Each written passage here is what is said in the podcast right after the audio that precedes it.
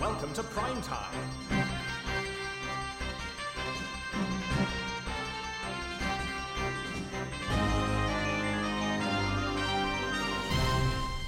This week, Lord Bath, or an episode for examining William Pulteney, the first Earl of Bath, one of the two most insignificant fellows in England, and for connected purposes. Strong start. Hello and welcome to Prime Time. We're rating all of the British Prime Ministers from Robert Walpole to the modern day. I'm John. I'm Rob. and I'm Cass, and today we're looking at our fourth Prime Minister, one of the two most insignificant men in England. Yes. Though, to be fair, we have already mentioned the other most insignificant fellow in England quite a lot, and he's not quite Was as it insignificant as Lord you think. Wilmington. No. Ooh. We'll get to that. But this is one of our questionable Prime Ministers.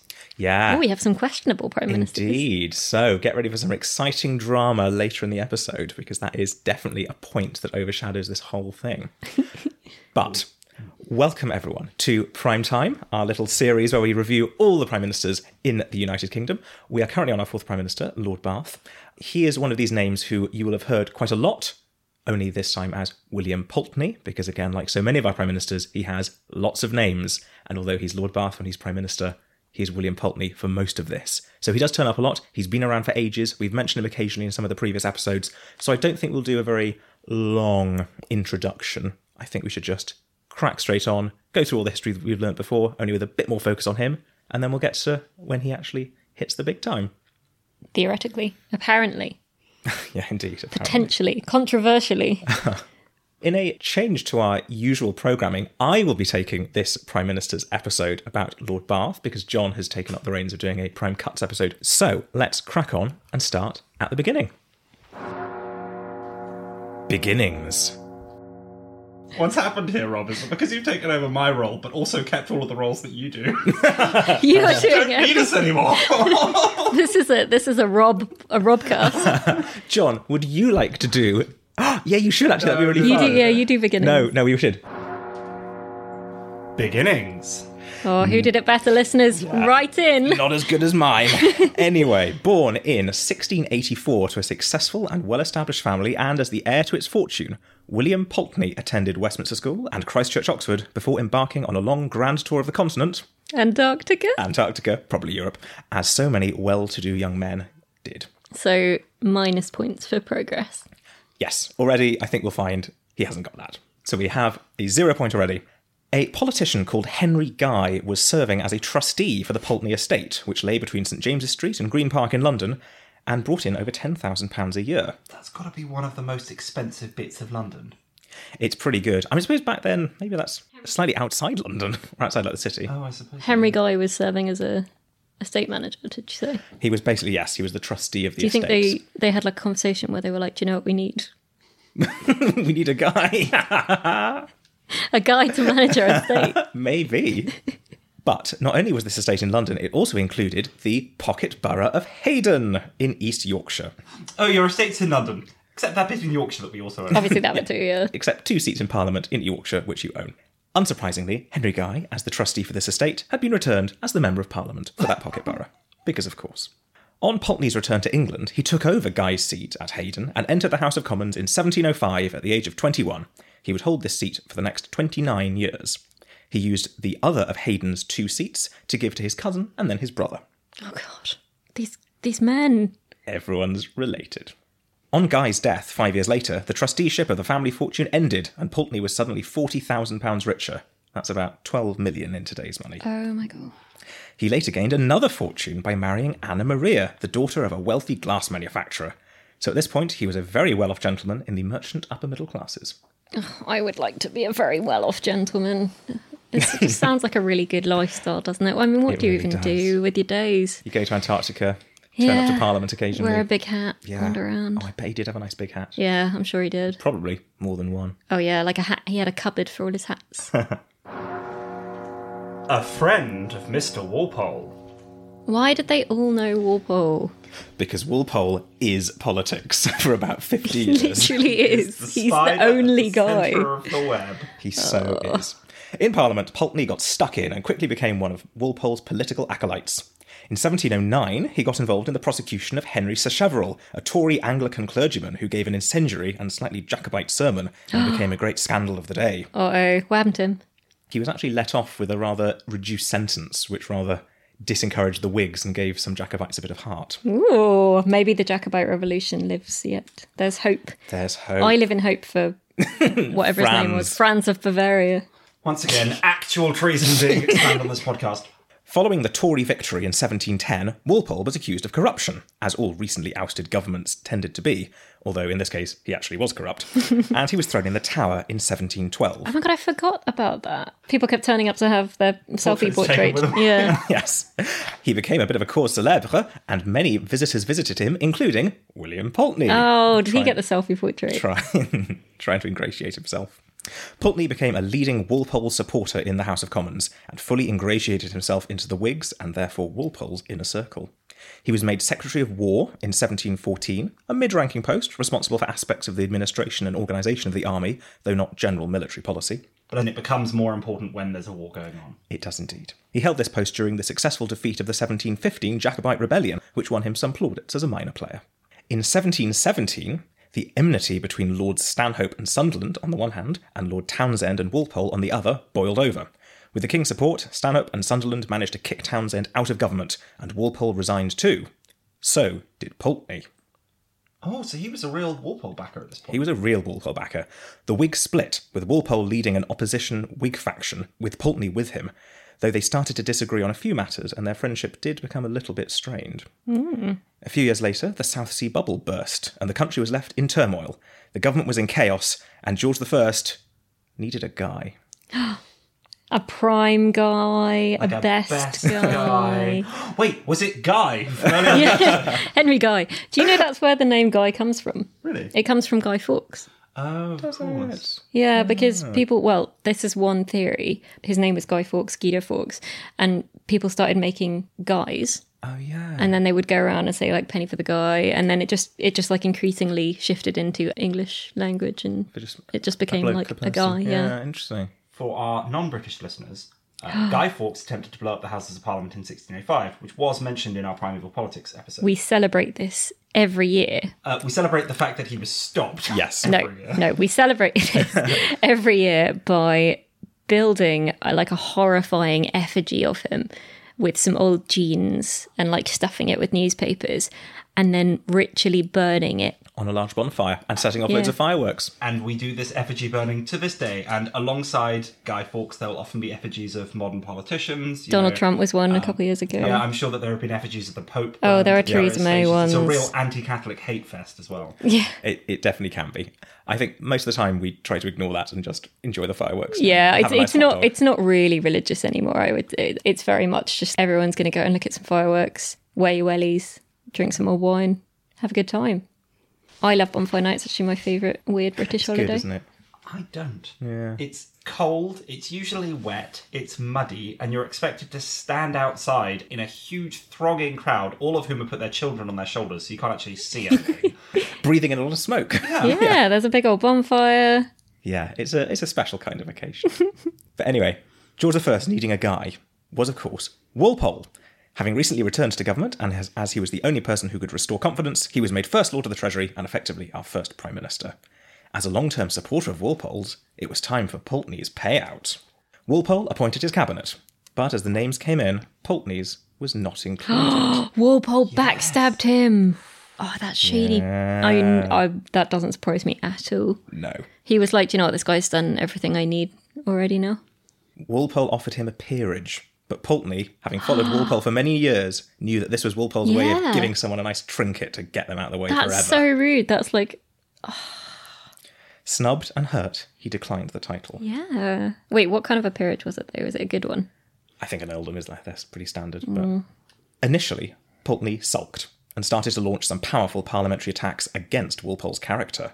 But two years later, he discovered a way to make himself feel much better. What would make you feel better?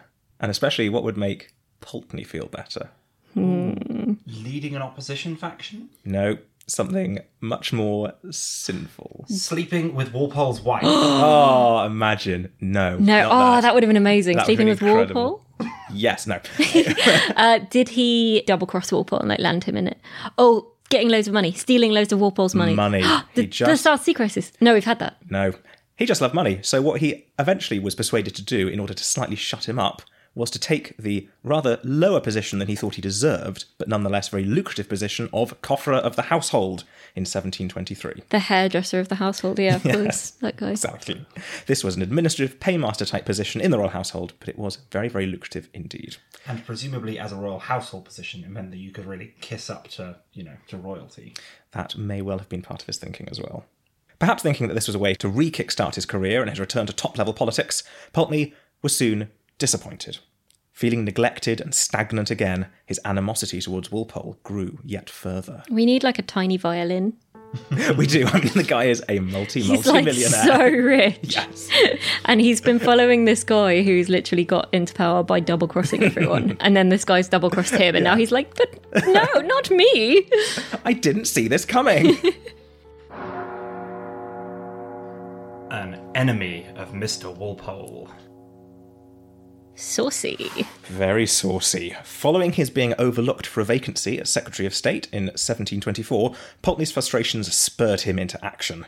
He decided to make a stand against Walpole in a dispute over auditing royal debts. Auditing the books was something that Walpole did not like having done. I wonder why. I wonder why indeed. Walpole going, can I not just burn that before we I burnt everything out. You want, sorry, you want the, the records? Oh, no. Oh yeah, no. Accidentally threw them in the river Whoops. again. Oh god. I'll give Oh, you a record. I burn more paper than And so Pulteney made a vicious attack on Walpole's character, accusing him of increasing his fortune by indirect means and corruption, and of squandering public money on pensions, bounties, or other gratuities for his friends. he did do that. Yeah, that's 100% true. Yes. This attack, though powerful, failed, because Oh. Walpole controlled everyone. Yeah. But, of course, Pulteney was dismissed as cofferer in 1725. Sorry, so, so he was literally whistleblowing. Yeah, He's he's basically. 100% right here. Let's, let's be clear. I mean, Walpole was powerful and everyone needed him, which is why they couldn't get rid of him. But Pulteney's going, I can't believe that you're okay with this. And they go, you know what we're not okay with? You. You. exactly. So out he goes. And so, having now lost this small government position, he started an out and out rebellion against Walpole. I mean, it's just not going to work, is it? Well, let's find out. As a man who had worked so hard to rise in the establishment, he quickly became its fiercest critic. Chesterfield said that resentment made him engage in business. He had thought himself slighted by Sir Robert Walpole, to whom he publicly vowed not only revenge, but utter destruction.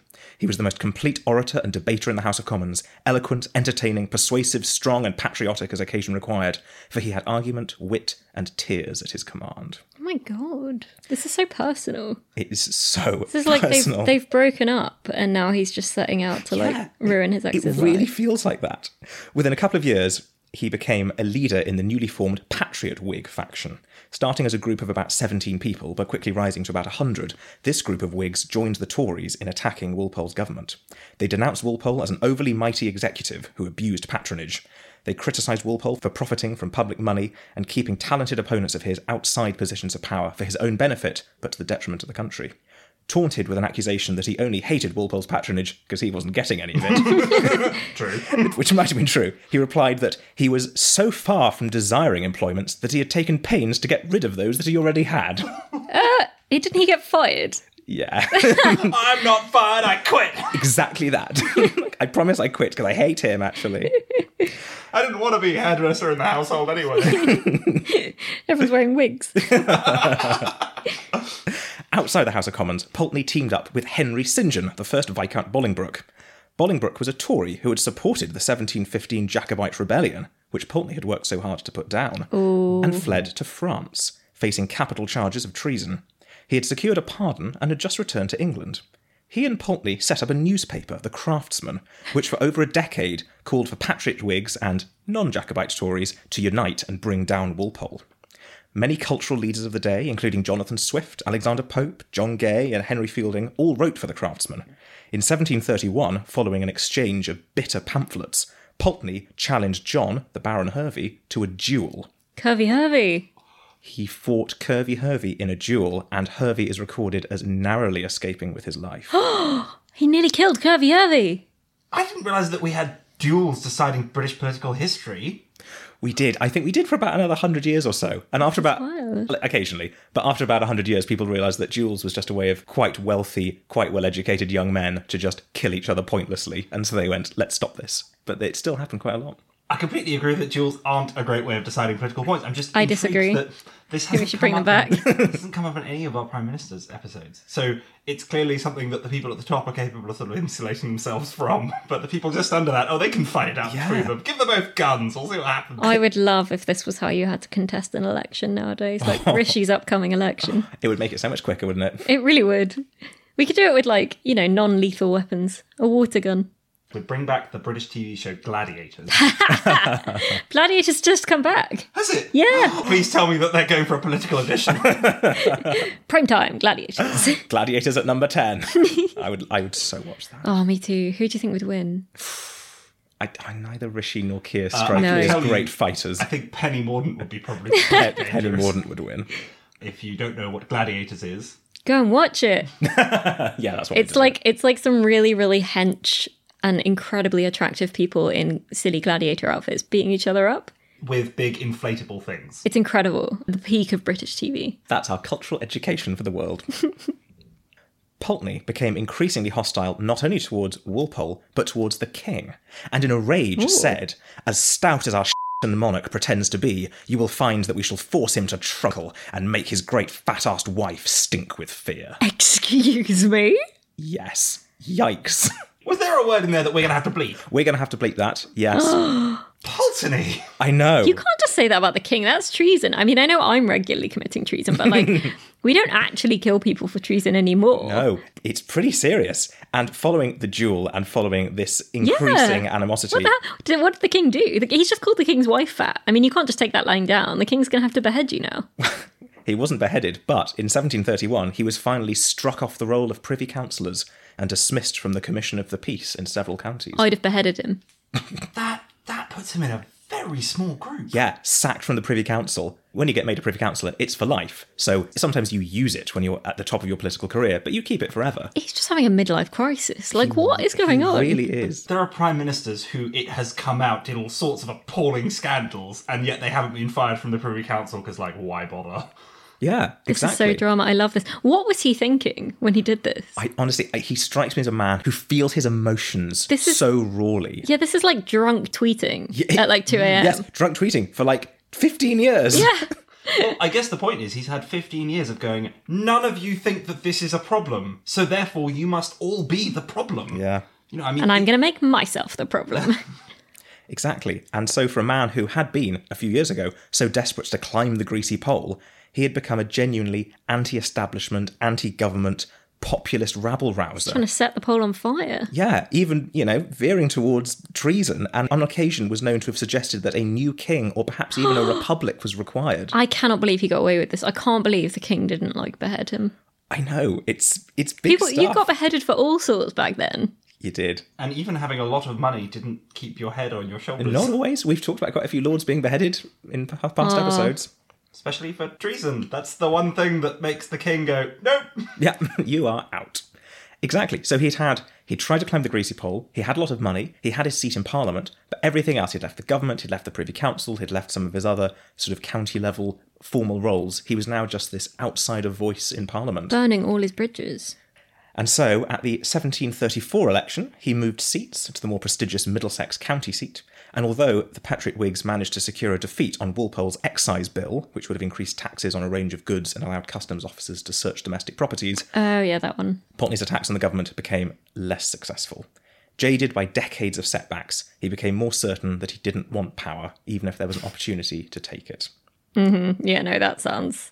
I don't want, didn't want it anyway. Yeah. So that's interesting though, because what you just said there is that he actually started to have some success in stopping Walpole, but it's over things like taxes and over you know it, the way that Walpole managed to sort of soldier on, even when there was quite a lot against him, even when he was losing, he held his grip on power. His downfall was longer than most people were prime minister for. Yeah, exactly. he sort of knew when to drop the bad things quickly enough to stay in for the longer term. this is also so awkward. These guys were pals, and now they Yeah. they hate each other, but they hate each other for like twenty years. And Yeah. Pulteney's just going, I just can't believe if you can keep going even after I've beaten you. how do what do I do? Like, don't isn't there a restaurant in Parliament? Do they have to eat together? It's so awkward. Certainly nowadays, yeah. There are several restaurants in Parliament now, There are now. I but think there with you. were not prior to the 1834 restoration. Just the sandwich fan. well, a member once commented that they didn't have so much as a basin to wash your hands in. Ew. Ugh. I mean, it probably had a kitchen because it was a palace, but it really wasn't a very well put together building. So he's had setbacks. He's definitely feeling very miserable. Again, as such an emotional man, his anger is turning into despondency. And he, you may have thought that he was about to give up. Yeah, he's done. But in 1739, a conflict broke out. And you'll be able to remember which one if you've been listening. The War of Jenkins' Ear. Oh my god, the War of Jenkins ear again. Uh, Again, this guy. this guy with his ear. Do we still have the ear? Like, can you go and is it in a museum somewhere? Oh, I don't know, actually. That's a really good question. One does wonder if that's what politicians are referring to when they say "here, here." Ugh. War with Spain is something that Walpole had long wanted to avoid, and his final agreement to join the war was the beginning of his end. His power slowly ebbed away, and he resigned a couple of years later in 1742. And Pulteney was delighted. Pulteney was probably thrilled, but in a very depressed way because it took so long. Oh yeah, true. A fresh start. Pulteney, as a leading anti Walpole parliamentarian, was one of the six posh blokes who decided that they were going to decide what happened next. I remember this, and then they picked Lord Wilmington. Indeed. Just like Pelham, Pulteney wanted power, but not to be seen to grasp too much at it. Pulteney actually declined the post of First Lord of the Treasury himself, perhaps a bit jaded and browbeaten by previous setbacks. Oh, I didn't want it anyway. Exactly. Eventually, they decided on the useless, powerless, compromise candidate of Lord Wilmington. Wait, so he could have been prime minister at that point, and he was like, "Nah." He could have been, and he was offered it. But Intriguing. he still sat in the back room Yeah. discussing who would go next. So is it another Henry Pelham? Like he was, he knew whoever came after Walpole was in for a I think that may be part of the thinking. intriguing. But he'd also kind of hitched himself to Carteret at this stage. hadn't he? Yes, Carteret was his friend. So one of the other people at the negotiating table, Carteret, was also a big famous person and was part of Pulteney's faction. So they were sort of a bit of a package deal at this stage. Indeed, they were, and Carteret will come up a little bit later. So, having decided on Lord Wilmington, Pulteney was restored to the Privy Council, offered an earldom, and thought he could be a powerful figure in the cabinet. Oh no, It quickly became clear that this was an error. For a man who had made his name fighting the power, this self interested U turn caused his influence and popularity to collapse. He spent too long building up his name as being the anti-power person. Uh, as soon as they offered him some stuff, he was like, "What did I say? I didn't want that." Yeah, Uh, he I was- mean, I meant no, I, I do want He it. was anti power, anti corruption, and then suddenly he was in the back room, getting the peerage, joining cabinet. It didn't work. Also, I like that he broke up with Walpole and now he's got a new boyfriend in Carteret. Yeah, exactly. He was given a cabinet seat, but no specific portfolio. He was just allowed to turn up and talk. And he tried to pull out of the peerage, but it was too late. He was made the Earl of Bath. It's bath time! now in the House of Lords, he met his old enemy, Robert Walpole, himself the newly minted Earl of Orford, who said to him, Here we are, my lord, the two most insignificant fellows in England. But A, given that they were bitter enemies, B, Walpole had just been Prime Minister for 20 years, and C, Pulteney hadn't, that must have stung a bit. yeah, he was slagging him off. Exactly. It's a bit like when an attractive person says that looks don't matter, or a rich person says Yeah. money doesn't matter. Like Yeah, Walpole's yeah. like, oh, power doesn't matter. It's like, well, Oh, you yeah. can say that. Oh no, Walpole's saying, and now I've been brought down to your level. Yeah. Yeah, that is what he's saying. He's like, "I'm not, I'm you." Yeah, Walpole is retired and in the House of Lords, whereas Pulteney thinks this is the beginning of his Yeah. career. exactly. Oh god, embarrassing. When Wilmington died the year after, the new Lord Bath made an application to the king for the post of First Lord of the Treasury. And I love that idea. I love the idea that he sends in a quick letter going, Oi, I want that job. Could I have it? Only for him to find that it had already been given to Henry Pelham. He was such a nobody, no one had even thought to tell him. Oh, Oh, I mean, that's that's so just embarrassing. harsh. Yeah, Although we also know that Henry Pelham was, was you know, kind of great.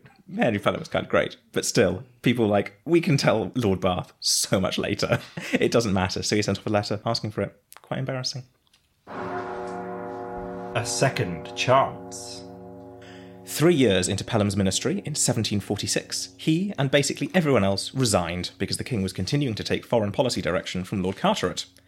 Given that Bath was basically the only person left, Oh yeah. He was summoned to an audience with the king kissed hands, and accepted the seals of office as First Lord of the Treasury. He set about appointing his cabinet. Oh wait, so this is when we were like "He- Pelham's gone for a while. What happened to the government? Yes. And you you were like there's basically no one left. He was the one left. the king appointed Pulteney slash now Bath as First Lord of the Treasury. Wait, but Pelham came back.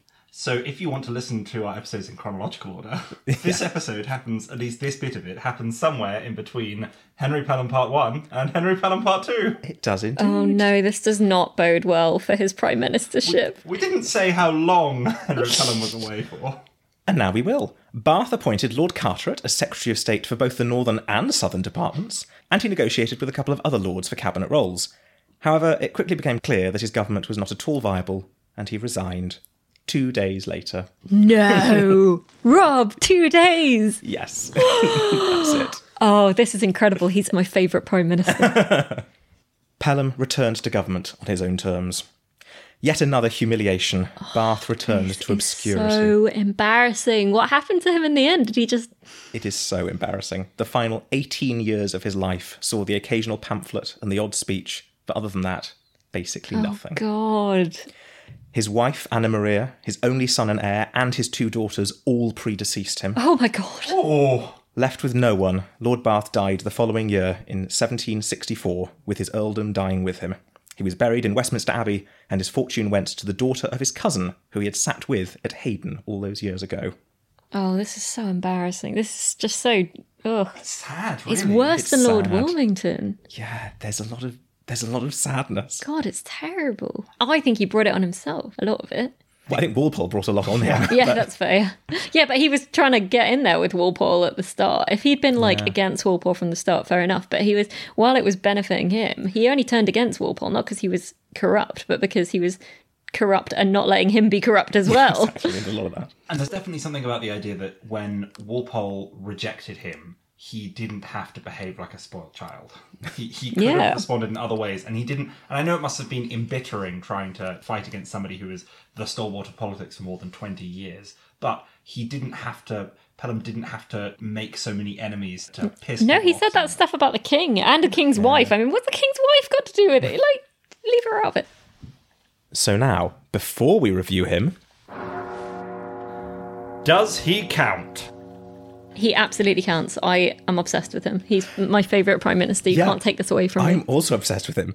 Firstly, we do need to decide whether or not he counts because this is the shortest of all premierships, and it Incredible. remains an open question as to whether a two-day period in which he couldn't find more than maybe three other people to serve, and absolutely nothing happened, counts. The thing is, most modern lists don't count him. If you go on the Wikipedia page for prime ministers, he's not there. But he did the thing. He did the thing with the king. Uh, He did the thing to become First Lord of the Treasury. He didn't do the thing to become Prime Minister. This is, There I th- wasn't a thing to become Prime Minister. I think this is exactly the point. He was definitely First Lord of the Treasury, but we've come up with this new sort of job of Prime Minister that was still in its sort of nascent stages. So, do we count him as that as well? Do we say he was the Prime Minister? He may have been First Lord of the Treasury, who did nothing for two days, but was that enough to make him a Prime Minister?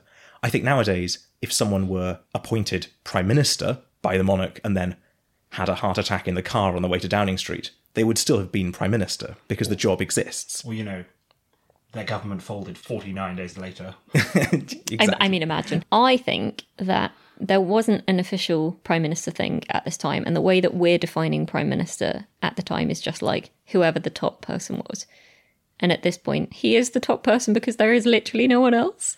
Yeah, I think that is fair. So he was absolutely First Lord of the Treasury. We can't say that Pelham was still Prime Minister for those two days because he absolutely wasn't. He had left, or thought he had left, completely.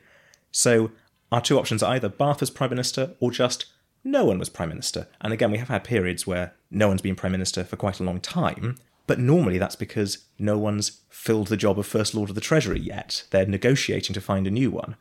So I am tempted to say that even though his ministry was a complete failure, the most complete and total failure imaginable, he was appointed First Lord of the Treasury, thought he was Prime Minister, the King assumed that he was appointing a Prime Minister, he tried to be Prime Minister, Failed horribly. failed horribly, but I, I'm tempted to give it to him. Yeah.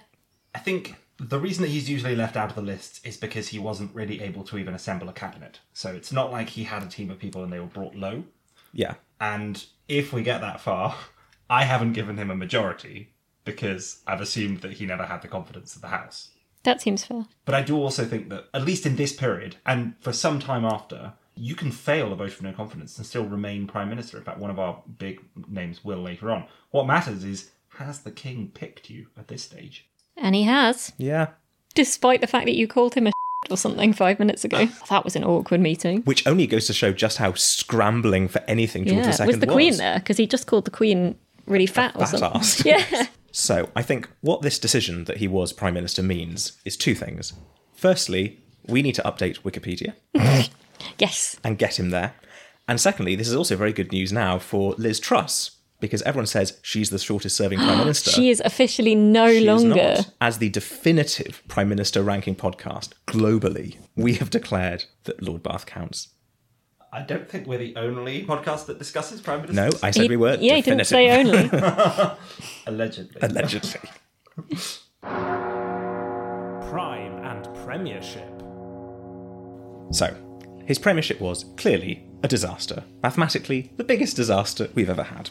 Three people were appointed, and it looks like only one, Lord Carteret, actually received his seals of office. The other two were just sort of accepted the job verbally, and everything collapsed before they could actually be Oh, God. properly appointed.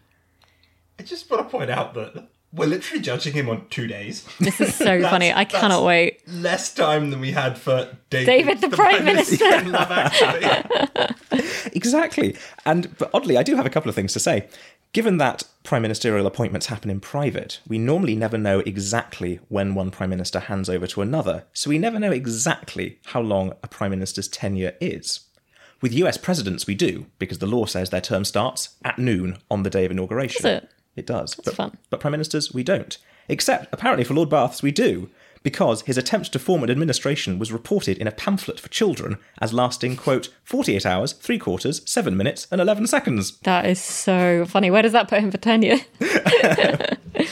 Bottom.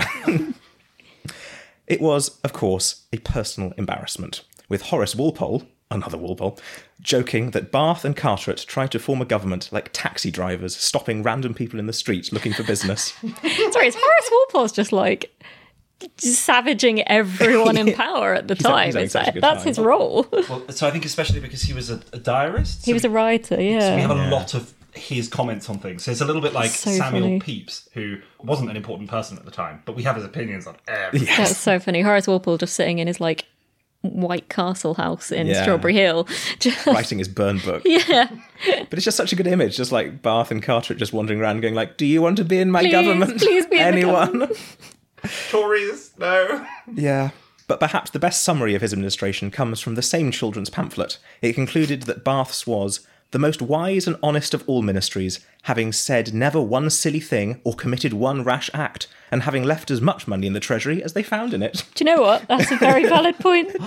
It's a very good point. He he's not actively made things worse. And thus we are all obliged. But you have to give him five again.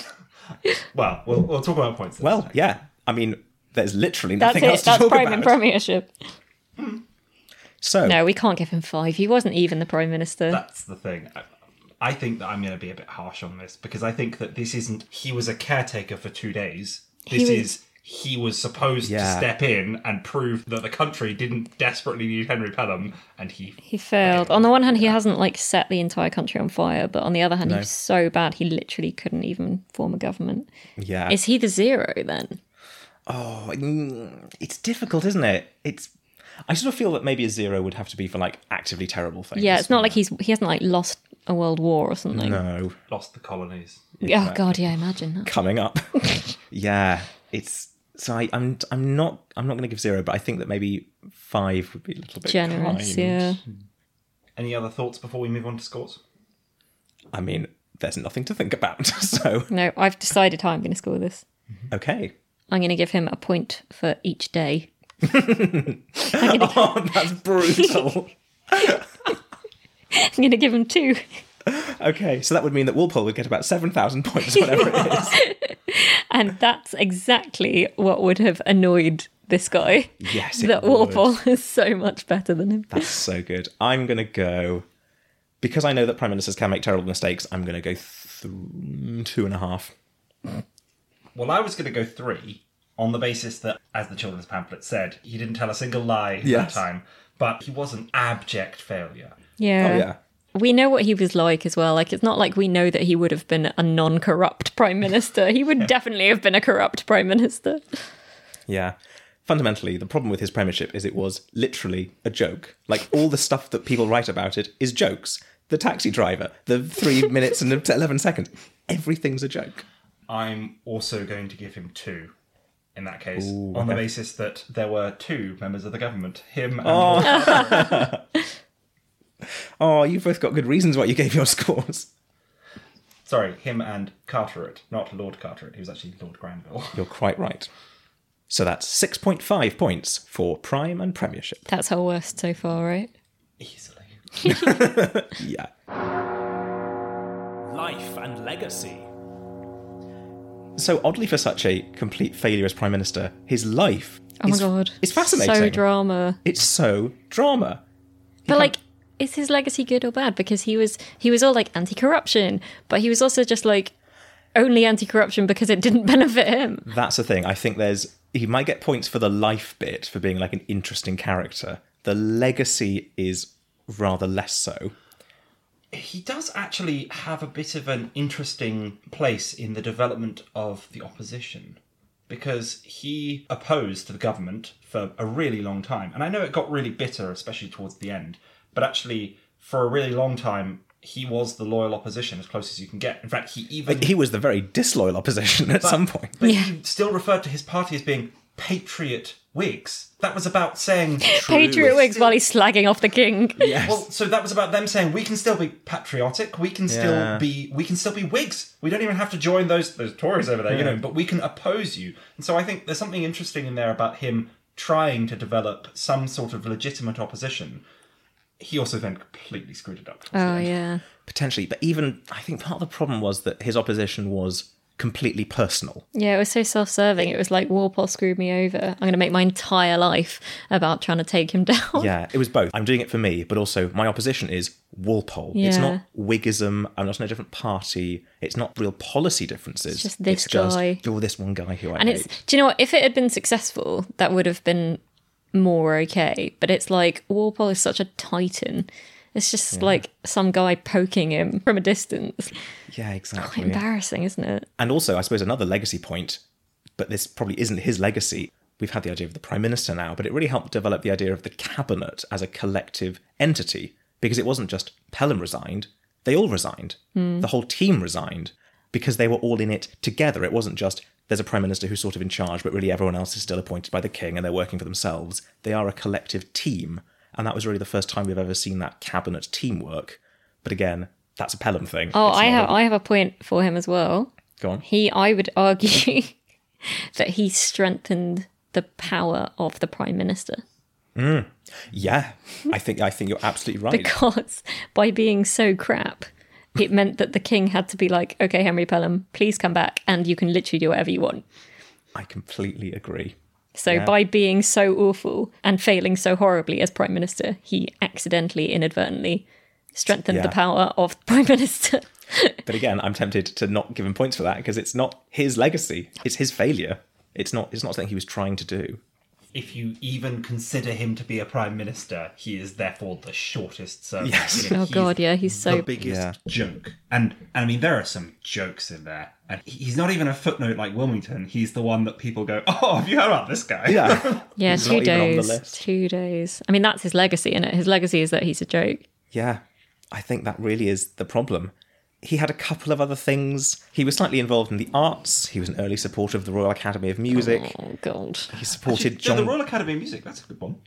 Oh, he got he got the newspaper that Alexander Pope wrote in. Yes. that's kind of cool. And one of the other people who wrote in that newspaper was John Gay, who was an English poet and dramatist who did some interesting, slightly satirical shows at the time.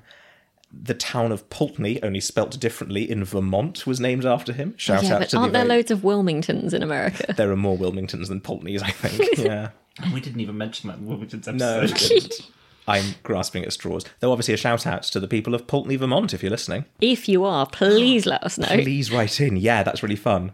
Oh yeah, we should get people to write in if they live in a place that's named after a prime minister. Yes, please tell us what these places are like. Do they Yes. have like a statue of them?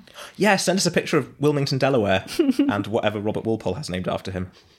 But yeah, one of the quotes that I found looking him up was Lord Bath has left no trace of the possession of practical statesmanship, which is just the most damning, damning thing I've ever read. So, what are we thinking about our scores? Oh, God. I said the one thing I would say is that at least the life was interesting. I think as someone who you come across, I started the research going, he's a two-day prime minister. He's going to be an absolute snooze fest. And actually, you know, swinging back He and was just forth, chaotic. He was so chaotic, so passionate, angry, bitter, depressed, excited, touching on treason occasionally, then becoming an earl again. Like it, there's, it's really fun. He's an interesting Oh, yeah, guy. it's, it is. It is fun and chaos. I think I'm going to wade in and Yeah. I'm going to give him a three. Oh, harsh. I think his legacy is one of failure, of being the measuring stick for better people and for better things. Yeah. I was going to be even harsher on him, actually, but if it weren't for the fact that he did have some outside legacy things like the Royal Academy of Music, that you know, he potentially helped with the development of the opposition a little. Yeah, I'm going three at the moment. Okay, I think I might go four, and I'm definitely going above five for life because I found it interesting, and below five for legacy, and I think it's averaging out at four ish. It's interesting, but ultimately, his legacy is just failure. He tried so many things and failed again and again and again every single time, and it's sometimes quite painful to read about. I'm going to go three and a half. Okay. So that's seven points for life and legacy. Which is also not very good. That is uh, actually almost exactly the same as Robert Walpole got. Fair enough. It's what Lord Bath would have wanted. Matched him. sin and sincerity. Now, this is an interesting one because it depends how you look at it. Oh, God. He's not sincere. He's not sincere, He's anti corruption, but he's only anti corruption when it doesn't benefit him personally. even though he took great pains to get rid of all the employments that he'd previously He had. took an earldom and then tried not to have that earldom when he realised that everyone was like, You've been anti earldoms for ages. yeah, He's so slimy. he is quite slimy. And there is one story that I haven't told you yet, which I Whoa. think I will mention now, because he was famously, even scandalously, greedy for money. We've Okay. known it all the way through. He had like 12 million pounds or something. You don't get that without wanting more of it. And he wanted more of it. So, one of the ways he got more of it is that he basically stole a large part of the estate of the Earls of Bradford. And he did this because one of the Earls of Bradford had an illegitimate son. That was his only child. So, the title would go to his brother because illegitimate children can't have titles. But the Earl tried to give all the money to the illegitimate son. And he did this by giving it to the mistress with whom he had had the illegitimate son. What Pulteney did was he thought, excellent, I've got a way to get this money. He didn't.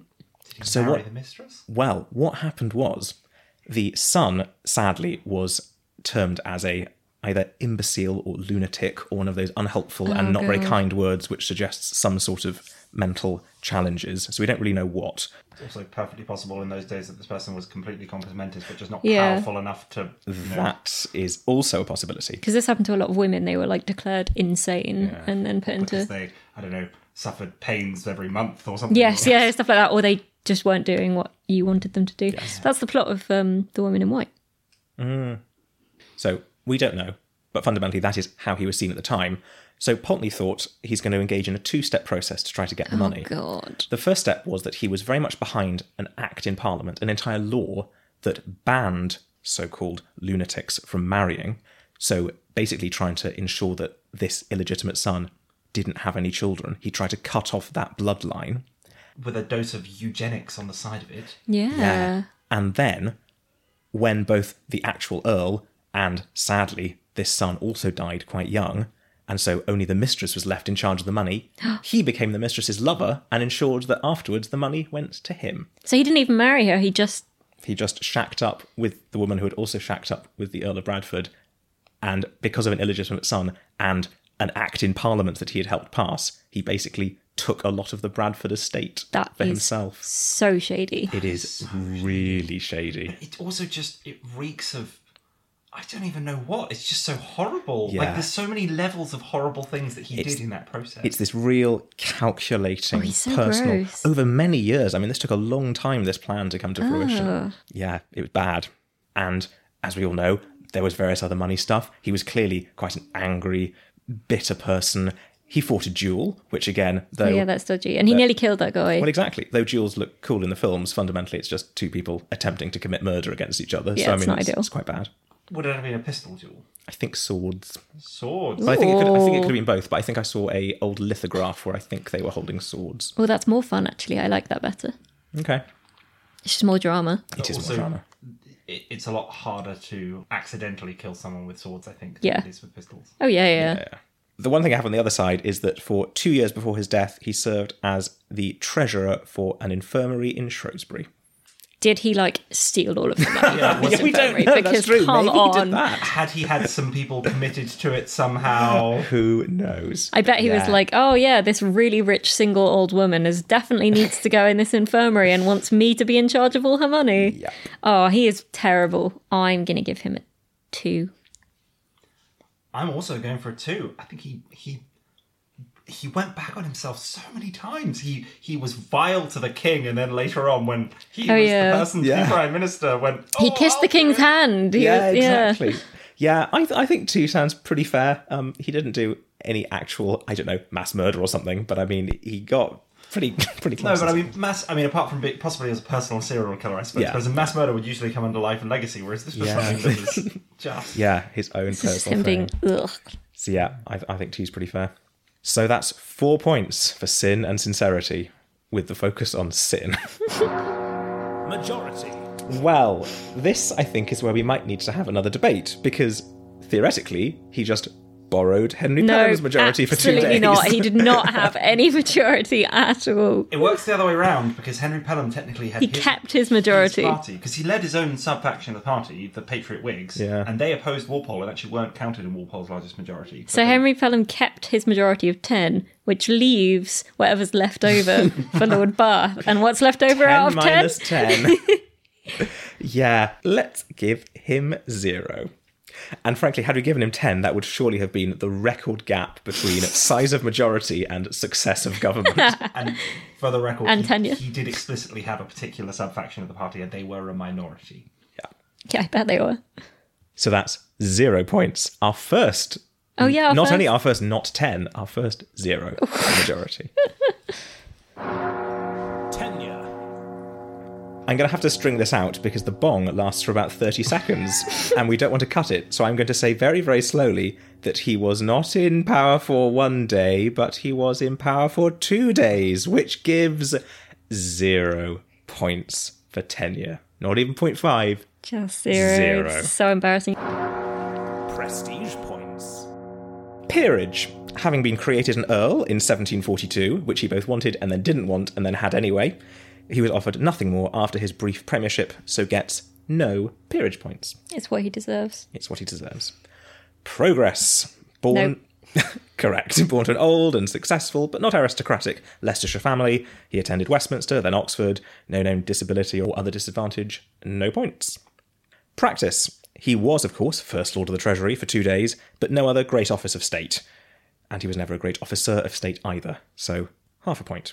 Parlance. Entering Parliament at the first opportunity, he did not take on any of the professions required for a special reference in Parliament. Zero parlance points. Was his father a lord? No. Well, And finally, polling. There were obviously no general elections during his two day. And I don't think he would have won. I don't think so either. And he was in the House of Lords anyway by this point, so no polling point. And that gives him a pretty useless half a point out of a possible 10 for prestige points. But at least it's something, unlike tenure and majority. So, with a dearth of points towards the end of the marking and a bit of a dearth in the middle and also at the beginning as well, how many points do we think Lord Bath has picked up? It's got to be by far our lowest, yeah. Oh, he's got to be by, by miles the lowest. Our lowest so far is um, Wilmington, right at like 50 some, uh, 40 something. uh, Wilmington is currently at forty-six point two. Okay. 46.2. I What did mean- we give him in the first round? Because that's the biggest round. We gave him like twos and threes. right? Yeah, because that was his prime and premiership, Oh God, which this didn't is exist. so embarrassing. is so Do you think he's embarrassing. going to be in the twenties and thirties? I'm, oh, definitely in the 30s. Yeah, is, is he in the 20 something, like even low 20s? 18. Oh! No. that might be the lowest score we have in the entire series. oh, this is so embarrassing. I Yeah. say might be. You never We don't know. know. Oh, We who don't know. knows? Who We'll- knows? We'll find out. 18. But that'll take some beating, won't it? 18. Oh, it I will. mean, there are previous prime ministers who beat that on just majority tenure. Yeah. he didn't score particularly highly, but there is one final category that great eternal question. Is he? Right on or right off? So, John has already written no in the spreadsheet. I've just watched him type it. yeah, I mean, it, it, it's a little. It's a little hard to argue that he should get it. And I'm probably not even going to try. I think the one point he has in his favour he was the shortest prime minister. That is so funny. is the novelty of It's it. interesting. What I was thinking as I was researching all this is that it reminds me very much of what might be the most traumatic moment in my primary school career, Okay, niche. which was a sports day when all the children went away with various ribbons that said like first, second, third, and all that sort of stuff. Oh, did you get one that said "Well done for participating"? I had lots of ribbons, all of which said, I'm a good sport. and, I, and I remember reading them when I got home, thinking, oh, I suck. That's what this means. I tried so many times and I sucked in every single race I tried. but I would argue that you were a good sport, whereas William Pulteney was actively a bad It was sport. a bad sport. But he just he failed. He, couldn't just be failed. His, he couldn't be Walpole's friend. He couldn't be Walpole's enemy. He couldn't pull out of the peerage. He couldn't become prime minister because no one told him that the job had already gone. Then he couldn't become prime minister when someone asked him. It's just this litany of quite f- fun and interesting failure, but nonetheless. and he was like failure. slimy, but not in like a not in like it's quite fun when someone's like slimy and scheming and quite successful at it. Yeah. That's quite fun. But he was slimy and su- scheming and also quite rubbish. It's funny comparing him to Wilmington because although we joke about how Wilmington did nothing, we do agree that he was prime minister for 18 months and everyone just went, "Oh, we'll just get through this. It'll be fine. Whereas Pulteney wasn't even able to pull together a cabinet. so embarrassing. No. I think that the difference between such an incredibly low score and the fact that he's really interesting, and I think we're going to talk about him quite yeah, a he's lot. Mm. hilarious. I want to give him a ribbon that says I was a bad sport or something that just sort of like that we just remember them by. We'll, The order of the something. the we, we'll call it the the Lord Bath Memorial Prize for, for entertaining failure or something like that. yeah, that's fun. I like that. The, the order of the needs a bath. Well, I think the no's probably have it, but let's institute and give him the Inaugural. the inaugural Lord Bath Memorial Prize. For being a bad sport. Congratulations, Lord Bath. yeah, c- congrats. sort of. Congratulations to Lord Bath. We are still going to keep talking about you, so that's something. I feel like we will. Yeah. Dispatch box. Welcome to Dispatch Box, this little feature at the end of episodes where we go through some of the messages that we're getting in from all our lovely listeners. So, first up, we have an email from Stuart. Stuart says, Hi, folks. Loving what you're doing so far. Really like that you're all approaching the subject with a genuine curiosity and empathy that makes Rex Factor so engaging. I don't have any genuine empathy. No, but I'm enjoying being compared to Rex Factor. Oh, Ah, yeah, I'll, I'll take that. We'll take that. Enjoyed how you explored Pelham as both a schemer and an honest, committed statesman. Made for a really interesting listen. Ironically, slash fittingly, I listened as I delivered Christmas cards to my local political party. Oh, Oh, that's nice. Looking forward to future episodes. Well, I hope you enjoyed this one, Stuart. He said, Best wishes and Christmas love. Oh, and Christmas to love to you. you, Stuart. most politicians will have to write hundreds of Christmas cards at, at- at Christmas, so I'm sure that they appreciate your help with delivering them, Stuart. That's very generous of you. The thing is, they don't always write who they're to, so there have been instances where people have forwarded, you know, Christmas cards from the Prime Minister to random other people who might enjoy a Christmas card from the Prime Minister and who are obviously flattered. That's so funny. Oh, That's brilliant. if you're listening and you have a Christmas card from the Prime Minister or just any, I'll take any famous person. Yeah. Just From- somehow send it to writing writing on laptop at gmail.com. Sir Gordon Messenger, if you've got a card from him. Try to get him on the pod. Thank you very much, Stuart. Yes. And best wishes and Christmas love to you too. Also on Twitter, Magpie in a Yellow Sky said, Hey, just want to, to shout out at Noblesse Pod for recommending at Primetime Cast, which I am thoroughly enjoying so far. Keep up the good work, all of you. Oh, Which is really lovely and a wonderful opportunity for us to say thank you to the podcast Noblesse Oblige, who are ranking all of the Nobel laureates from 1901 until they run out of people, I think. um, and uh, they're really lovely, and they, they very kindly recommended us in their latest, very interesting episode about this year's Nobel Prizes, which is really great if you want to give it a listen. Lots of fun stuff in there about the um, uh, how the vaccine for COVID was developed. Actually. Um, and also, we want to thank the podcast So You Think You Can Rule Persia, I do. I do think I could walk. actually. I think you should have a, a, a listen to their, to their podcast first to find out whether or not you really think you're up to scratch. Um, if you're going to rule Persia, at least listen to a podcast first to see what it's like. they very kindly ran our trailer on their podcast, so thank you very much. And we will be running trailers for other podcasts on ours, starting with the next Prime Cuts episode. Indeed. Thank you very much. Excellent. And I think we are also going to do our country shout out because the fun little map that we get on our podcasting software tells us that we're getting listens from all around the world. So today, at pure random, I've decided to say hola to everyone in Spain. Thank you very much indeed for listening. Hola, Uh, muchas gracias. Oh, Kes can do the accent. Sí, para hablar un poco de español. And she can speak the words. Well, neither of us can, so If you have, I, I actually just really slagged her off. I did Spanish in high school. Really huge apologies to any of our Spanish listeners who had to sit through that then. or to anybody who had to sit through Spanish in high school with Kes. and that brings us to the end of the write-off Lord Bath. right off, but winner of the Lord Bath Memorial Prize, the inaugural winner. the inaugural winner.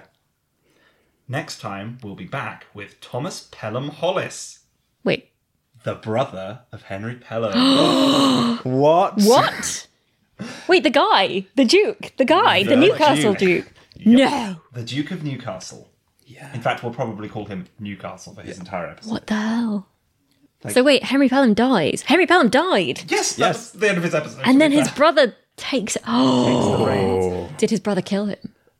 His brother gave him some bad skin. Oh my god!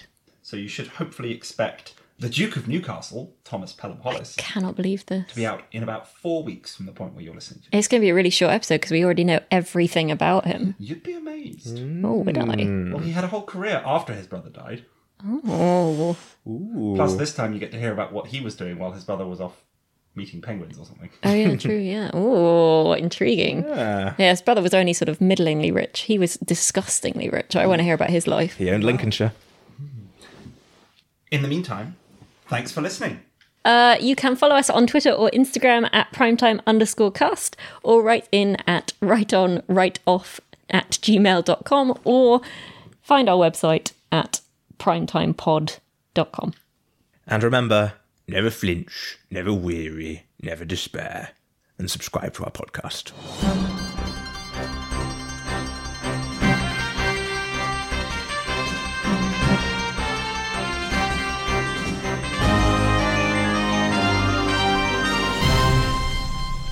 Ba-da-da, da-da-da. Bum, bum, bum. And do better than Lord Bob. Try to do better than Lord Bath. Unless you're going for the Lord Bath Memorial Prize. That's true now. Prime ministers have two options, don't they? yes, maybe if they're really tanking their careers, it's because they're going. They're like, I'm not going to make pr- right on, but I'm going to go the other end of the scale. Guys, have we changed history? I just love that we've just developed our constitutional convention has just been changed from right on or right off to right on, right off, or Lord Bath Memorial. it's probably going to end up being even more prestigious than the right on. it, it's going to be rarer. It's going to be more fun. Yeah. Oh, that was good. I, I enjoyed Lord Bath a lot. That was really fun. I enjoyed it too.